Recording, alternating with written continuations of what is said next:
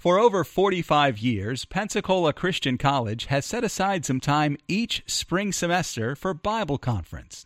These days of concentrated study and preaching from the Word of God are a time of spiritual enrichment for our students, faculty and staff, and many others who join us for these services. We're pleased to welcome you to the PCC Bible Conference. If you have your Bibles, I'd like you to stand and turn to the 17th chapter of Exodus. The 17th chapter of Exodus.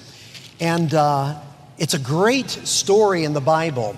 And one of the great uh, th- things about the Word of God is that um, God illustrates His magnificent truths. He gives us um, a window through which we can see what He's saying. And uh, let me read the scripture before I say anything else. Notice what it says, please. Exodus 17, verse number 8. Um, notice what it says. Then came Amalek and fought with Israel in Rephidim. And Moses said unto Joshua, Choose us out men and go out, fight with Amalek tomorrow. I will stand on the top of the hill with the rod of God in mine hand. So Joshua did as Moses had said to him and fought with Amalek.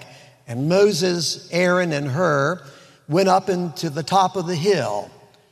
And it came to pass when Moses held up his hand that Israel prevailed. And when he let down his hand, Amalek prevailed. But Moses' hands were heavy, and they took a stone and put it under him, and he sat thereon. And Aaron and Hur stayed up his hands the one on the one side and the other on the other side, and his hands were steady into the going down of the sun. Joshua discomfited Amalek and his people with the edge of the sword. And the Lord said unto Moses, Write this for a memorial in a book and rehearse it in the ears of Joshua. For I will utterly put out the remembrance of Amalek from under heaven. And Moses built an altar and called the name of it Jehovah Nissi for he said, Because the Lord has sworn that the Lord will have war with Amalek from generation to generation. Let's remain standing. We'll have a word of prayer and then please be seated. Precious Lord, we thank you for everyone that's gathered here today. We thank you for the opportunity to preach at Pensacola Christian College. I know of no place on the earth where education in a Christ centered environment is done more effectively and more consistently than this place. Lord, we pray your blessings upon this school, the faculty, administration. We pray the students, Lord, would receive help through this conference. For without you, we can do nothing. Maybe there's some that are discouraged, Lord. Maybe some that are ready to say, I've had enough. I pray that you'll lift their hearts. I pray for those that are on the right track and everything seems to be going well. I pray that they will keep their hand to the plowshare and never turn back. Give us some practical Christianity tonight, something like shoe leather that we could walk in and use for the rest of our life. We love you, Lord Jesus. Help us now to love thee more. And it's through that shed blood that we're able to say, Our Father which art in heaven. It's through the blessed gift of the Holy Spirit that we're even able to pray at all. And we thank you, Heavenly Father, for giving this world thy holy and only Son, only begotten Son. Jesus Christ. And that's the name that we pray this in. Amen and amen. You may be seated. Robert Frost said, Two roads diverged in the wood, and I, I took the one less traveled by, and that made all the difference. This evening, with the Lord's help, I want to talk to you about the less traveled road of prayer, the less traveled road of prayer. It seems that prayerlessness is abounding to a point now in the church that um, it is now showing. It's now showing. You know how it is with sometimes people get diseases. Uh, they'll say you're in the early stages. Sometimes when they begin to calculate how serious they are, they'll say this is a stage two or this is a stage four. Uh, Brother Shoemaker, I, I believe we're in a stage four of the blight of prayerlessness right now. And it's very serious. It's a cancer that has now eaten away at the church in such a measure that even as we get to this point of talking about praying the price, is more difficult. If you can get some disease in the early stages, sometimes the treatment is very effective. I know that in Houston, which is the, probably the leading city in the world for cancer research, that uh, for 40 years, from time to time, I will get a call. And oftentimes, some of the most famous people in the world uh, will come there to see if something finally can be done. And how many times I have heard it said, Well, Brother Pope, you know, uh, I'm heading home now, but I wanted to see you before I left Houston because they said what has happened in my disease is that it's gone so far now that the most severe treatment will not work, or the most severe treatment would kill me.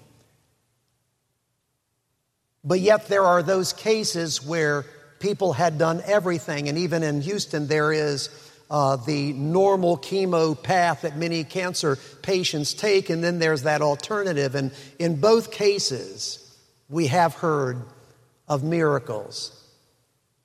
Although, when they get to that stage four, the miracle oftentimes doesn't seem as available.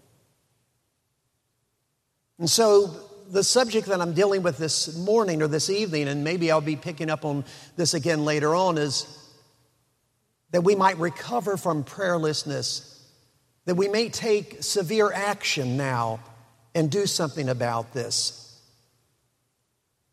How sad that prayer seems to be that road less traveled by. Have you noticed that it often happens when you get serious about prayer and you even set a, a time for prayer that so many interruptions come? So many demanding things begin to demand. And before you know it, the day has come and gone, and you did not get an effective time of prayer. And sometimes the day turns into a week, and like the old saying says, seven days without prayer makes one week. That's spelled W E A K. In the 17th chapter of the book of Exodus, it begins with a wonderful story. It came from the story of the smitten rock. The people were murmuring and complaining they had no water. And God gave Moses a way to get water, and that is by striking that rock. Every Bible teacher knows that that was a type of Christ. Matter of fact, the Bible says that that rock that followed them in Corinthians was Christ. And that was the term that he used, it followed them. Christ, our rock of ages, cleft for us. So we see that uh, before this lesson is taught in this beautiful story, God sets up in the context of Scripture the power from the smitten rock. The Bible commands us in Hebrews to come boldly before the throne of grace, and there's one reason and one reason alone that we can come before the throne of grace, and that's because of the shed blood of Jesus Christ and the power of his redemption.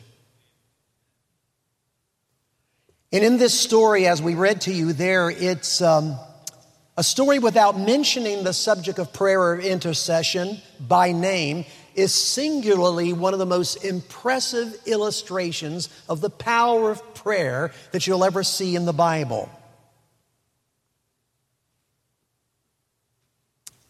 And for Lord Tennyson's Idylls of the King, which was really fashioned after Sir Thomas Malory's The Morte d'Arthur one of the most touching scenes take place, and that is when in, in the final combat between Arthur and Mordred, Mordred is killed and Arthur is mortally wounded, and all of the knights of Camelot now have been killed except for Sir Bedivere. He calls Sir Bedivere to come to his side, the side of the dying king in Avalon. In the closing moments, King Arthur requests from his remaining valiant knight to pray for him. And I love the eloquent rhyme of Tennyson, who phrases it most beautifully.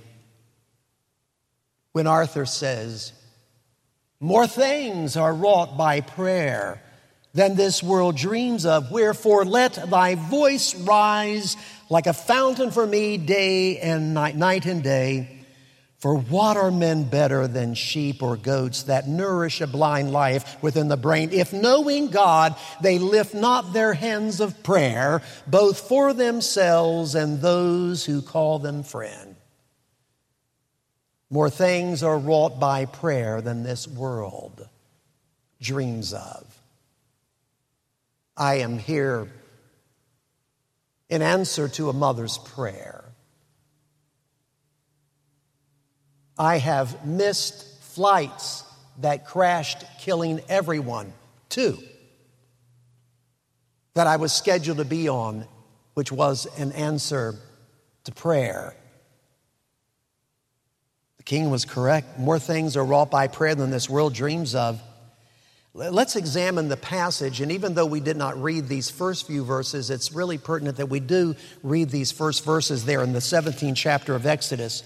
And I want to bring to your attention that God is the fountainhead, God is the source. Notice what it says in Exodus 17, 1 through 4. And all the congregation of the children of Israel journeyed from the wilderness of sin after their journeys, according to the commandment of the Lord, and pitched in Rephidim, and there was no water for the people to drink. Wherefore the people did chide with Moses and said, Give us water that we may drink. And Moses said unto them, Why chide ye with me? Wherefore do ye tempt the Lord? And the people thirsted there for water, and the people murmured against Moses and said, Wherefore is it that thou hast brought us up out of Egypt to kill us and our children and our cattle with thirst? And Moses cried unto the Lord, saying, What shall I do unto this people? They be almost ready to stone me. In verse number seven of this 17th chapter, we see that they are at a place. There are two words.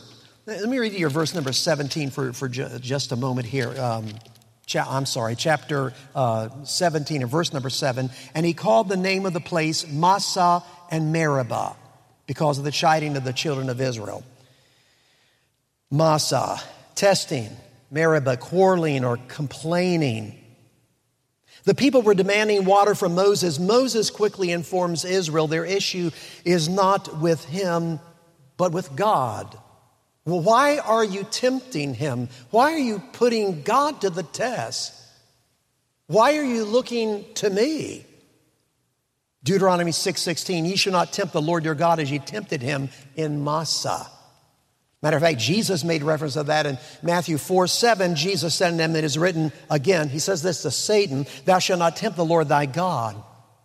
In America, we must remind ourselves that although we live in an environment where average citizens live far above the norms and standards of the remainder of the rest of the world, we need not arrive to the conclusion that we are in this place because we earned it, that we are the recipients because we are a better people, we have better DNA than other people.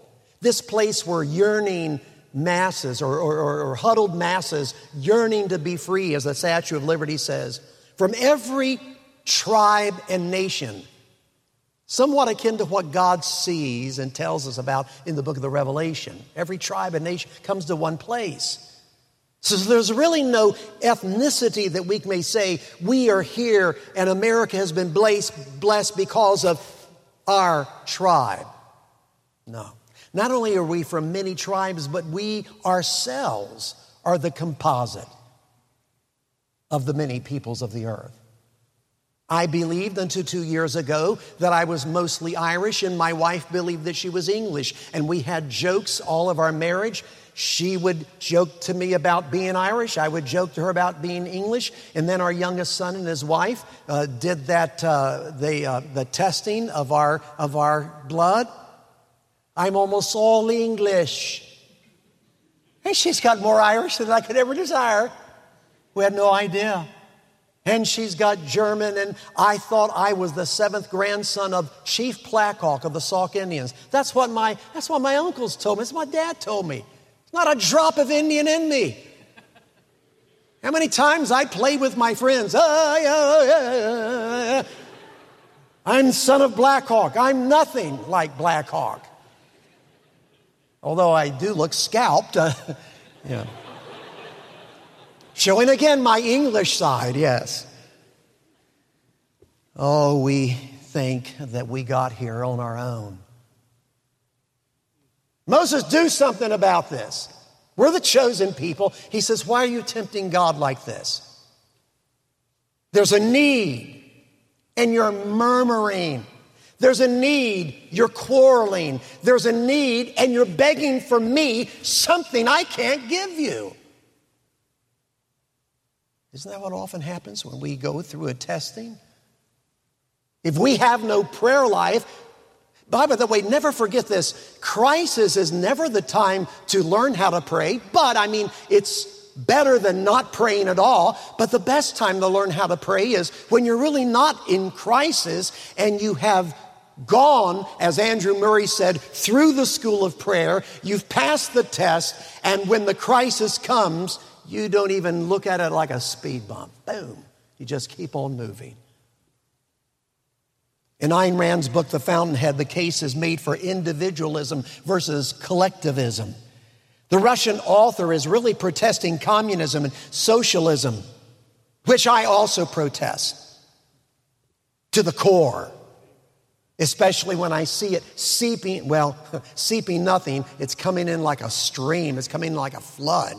Marxism and communism teaching, although they're not always calling it that. But, but going back to Ayn Rand's book, The Fountainhead, the protagonist was Howard Roark.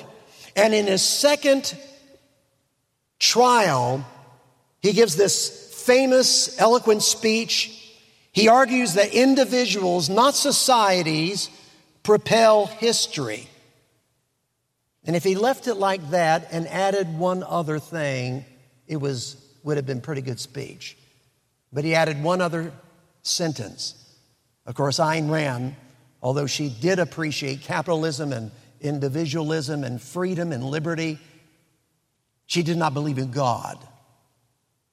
So, no matter how wise people seem to be or smart they seem to be, the Bible says, You're a fool. The fool has said in his heart, There is no God. He argues that individual societies propel, propel history, not societies or not societies. He says that the individual creators are the fountainhead of civilization.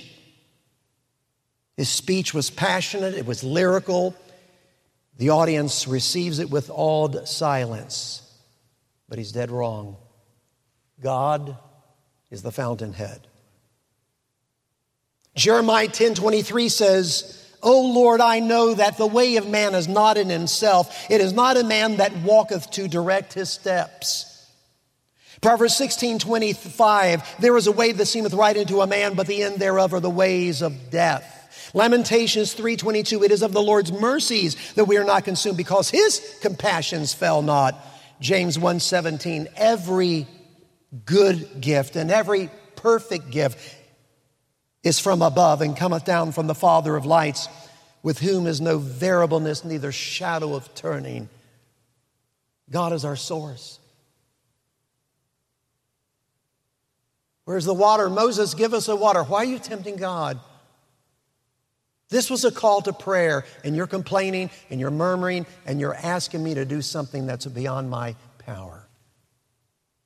Number two, I bring to your attention that redemption is the focal point, the, uh, is the fulcrum point of prayer. Notice what it says in verse number five. And the Lord said unto Moses, Go on before the people and take with thee of the elders of Israel and thy rod wherewith thou smotest the river, take in thine hand and go. Behold, I will stand before thee there upon the rock in Horeb, and thou shalt smite the rock, and there shall come water out of it, that the people may drink and Moses did so in the sight of the elders of Israel, and he called the name of the place Massah and Meribah because of the chiding of the children of Israel and because they tempted the Lord, saying, Is not is the Lord among us or not?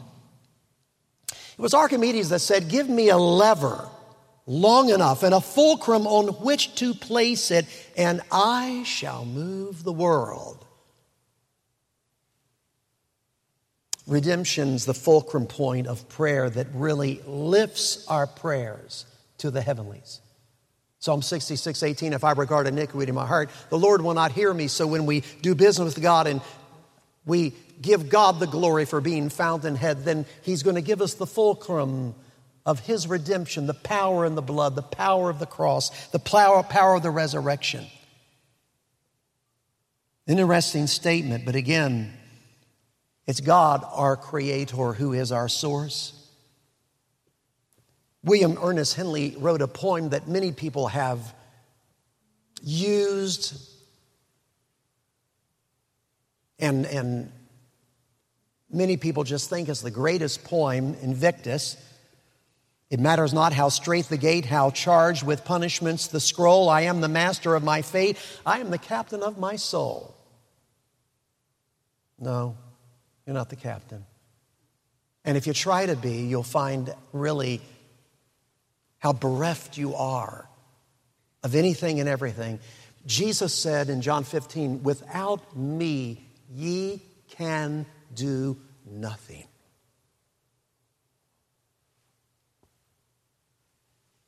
What a man does without God, he does miserably.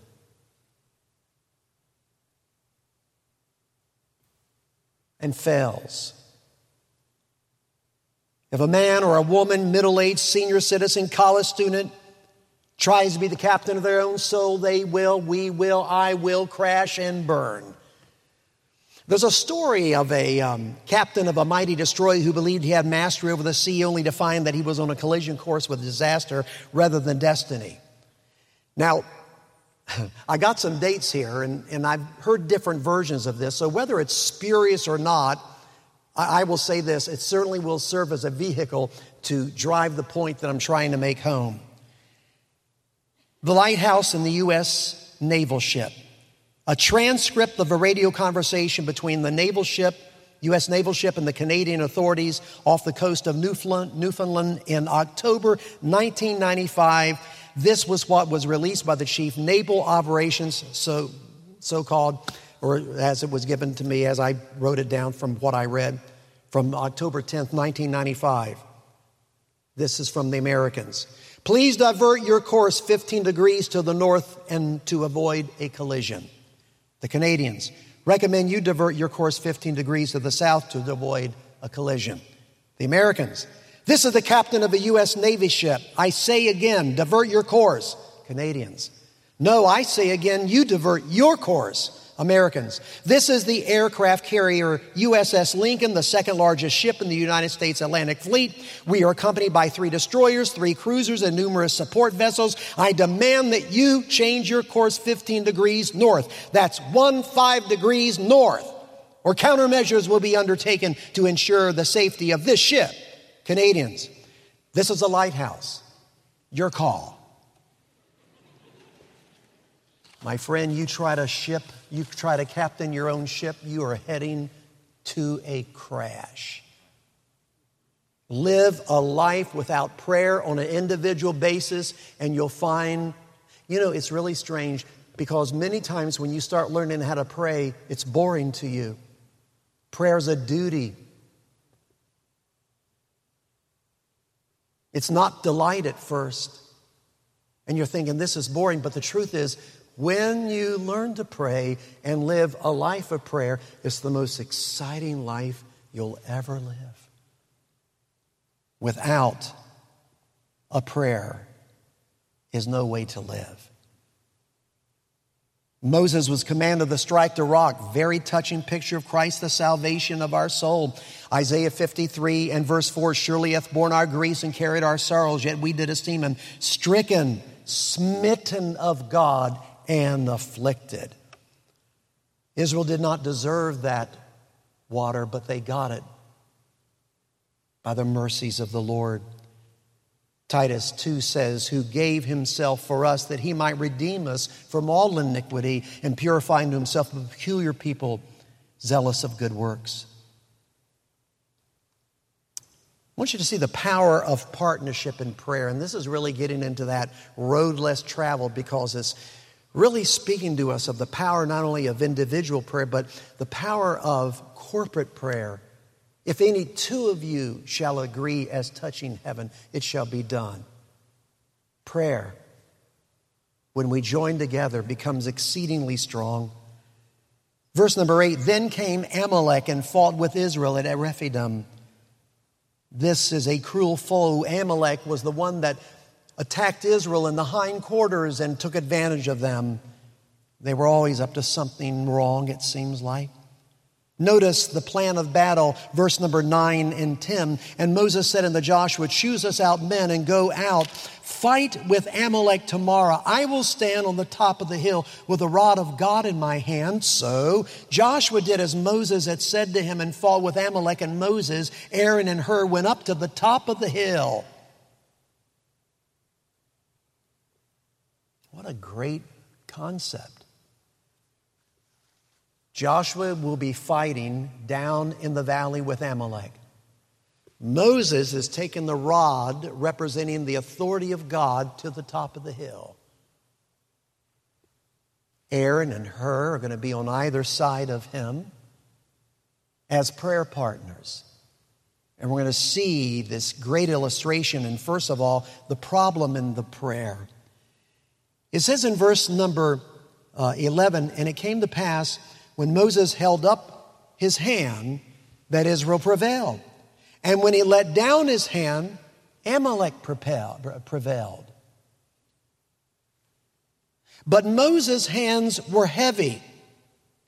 So now he's getting to the point where, in this duration of battle, he's so weak in his hands that he cannot lift his hands in prayer. So they bring a stone, and he sits down upon it and put it under him, and he sat thereon. And Aaron and Hur stayed up his hands, the one on the one side and the other on the other side, and his hands were steady under the going down of the sun. And I love the way the King James Version says it. And Joshua discomfited Amalek. What, what an understatement, right? Made it very uncomfortable. He whipped him, so when he could not lift his hands any longer, you know, it's an amazing thing is that when you think of Moses, Elijah, Isaiah, Paul, Peter, John, James, you almost look at them as though they came out of the Marvel comic books. These are superheroes. That's not what the Bible says. Elijah, the Bible says in James, was a man of like passions, has the same problems you have. When, when Elijah was up on Carmel and he prayed to God one time and the fire fell and he killed 450 prophets of Baal right off the bat. Powerful. Then Jezebel threatens his life and he runs like crazy. He can kill hundreds of false prophets, stand like a bold lion, but when it comes to one woman mad at him, he runs. Yeah, he does. Gets under a juniper tree even the point, go ahead and take my life, Lord. He's afraid. He's a man of like passions as we are. They get tired like we get tired. They need sleep like we sleep, need sleep. They need to eat like we need to eat. Moses did not have the physical strength to lift up his hands. And the lesson here is not that you have to have physical strength in order to get your prayer made. God was using this as a visual aid to us.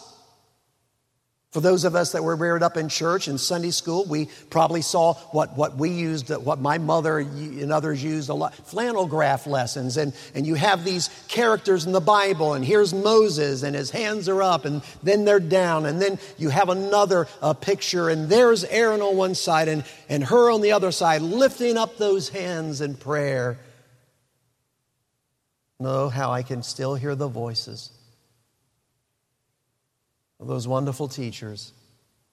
You see, boys and girls, we need to pray, and if we don't pray, there's going to be failing. Notice what the Bible said there in verse number, uh, verse number 14. And the Lord said unto Moses, Write this for a memorial in a book and rehearse it in the ears of Joshua. I want you to remember this. He says, he says, For I will utterly put out the remembrance of Amalek from under heaven. Moses built an altar and he called the name of it Jehovah Nissi, which means the Lord our banner. The Lord our banner. The Lord who is our great esprit de corps, our, our signet, our, our seal, our token, our, our symbol of everything that we stand for. The little ships of Kuwait were being blown out of the Suez Canal, and uh, the enemy would not stop doing this. And they gave them permission to fly the American flag. And when little Kuwait put the American flag up on their ship, no one from the enemy ever fired upon them during that time because of the banner that had been lifted up. The Lord, our banner, the Lord, our strength, our Lord, our help. The power of partnership and prayer cannot be avoided. We need to look at this carefully and remember that there's great power in this. If you have your Bibles, look at Exit, uh, I'm sorry, Ecclesiastes 4 for just a moment. Look at Ecclesiastes 4, okay? I think some of you probably know where we're going with this. You know, um, a lot of times, um, well, a lot of times, or at least sometimes, I've seen kids use this in, in, in weddings, and I think it's a, it's a great illustration. But let me, let me show you Ecclesiastes 4 for just a moment. Ecclesiastes 4, verse number 9 Two are better than one because they have a good reward for their labor. For if they fall, the one will lift up his fellow, but woe unto him that is alone when he falleth, for he hath not another to help him up. Again, if two lie together, then they have heat, but how can one be warm alone? And if one prevail against him, two shall withstand him, and a threefold cord is not quickly broken. So we see that the victory in the valley for Joshua was won on the mountaintop of prayer.